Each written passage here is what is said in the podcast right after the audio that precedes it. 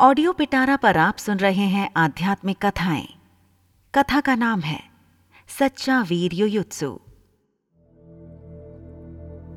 धृतराष्ट्र के एक वैश्य वर्ण की पत्नी थी।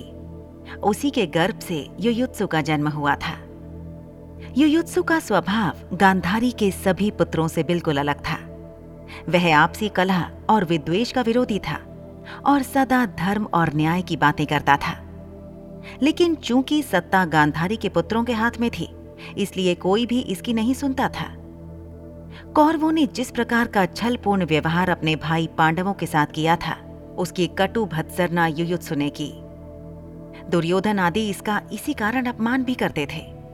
कुछ दिन तक यह देखकर कि कौरव किसी प्रकार भी धर्म के पथ पर नहीं आएंगे, उसने इनका साथ सदा के लिए छोड़ दिया।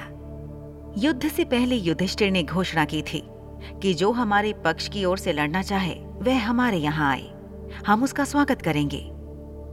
इसी घोषणा को सुनकर युयुत्सु कौरवों के विरुद्ध युद्ध करने के लिए पांडव पक्ष में जा मिला।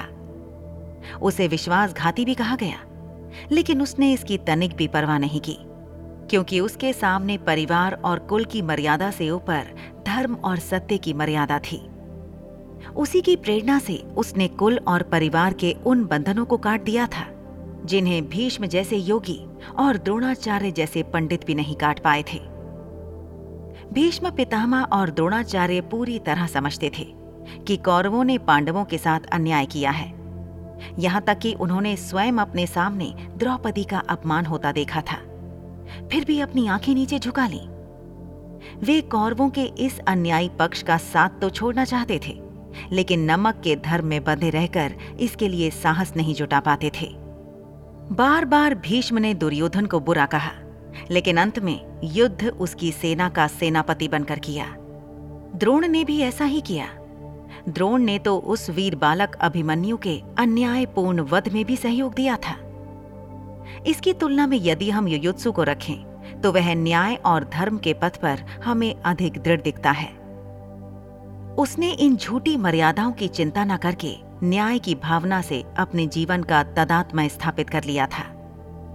कुछ नासमझ व्यक्ति उसको विश्वासघाती या कुलघाती कहते हैं, लेकिन जीवन के सत्य की विराट आधारभूमि पर चिंतन करने से पता लगता है कि वह बड़ा ही सच्चा शूरवीर था। पांडवों के यहाँ उसका अपार स्वागत होता था।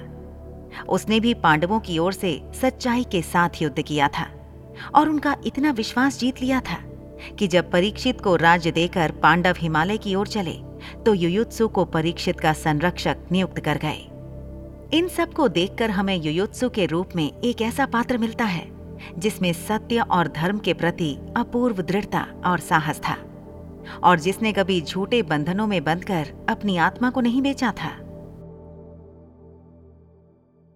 ऐसी ही इंटरेस्टिंग किताबें कुछ बेहतरीन आवाजों में सुनिए सिर्फ ऑडियो पिटारा पर। ऑडियो पिटारा सुनना जरूरी है।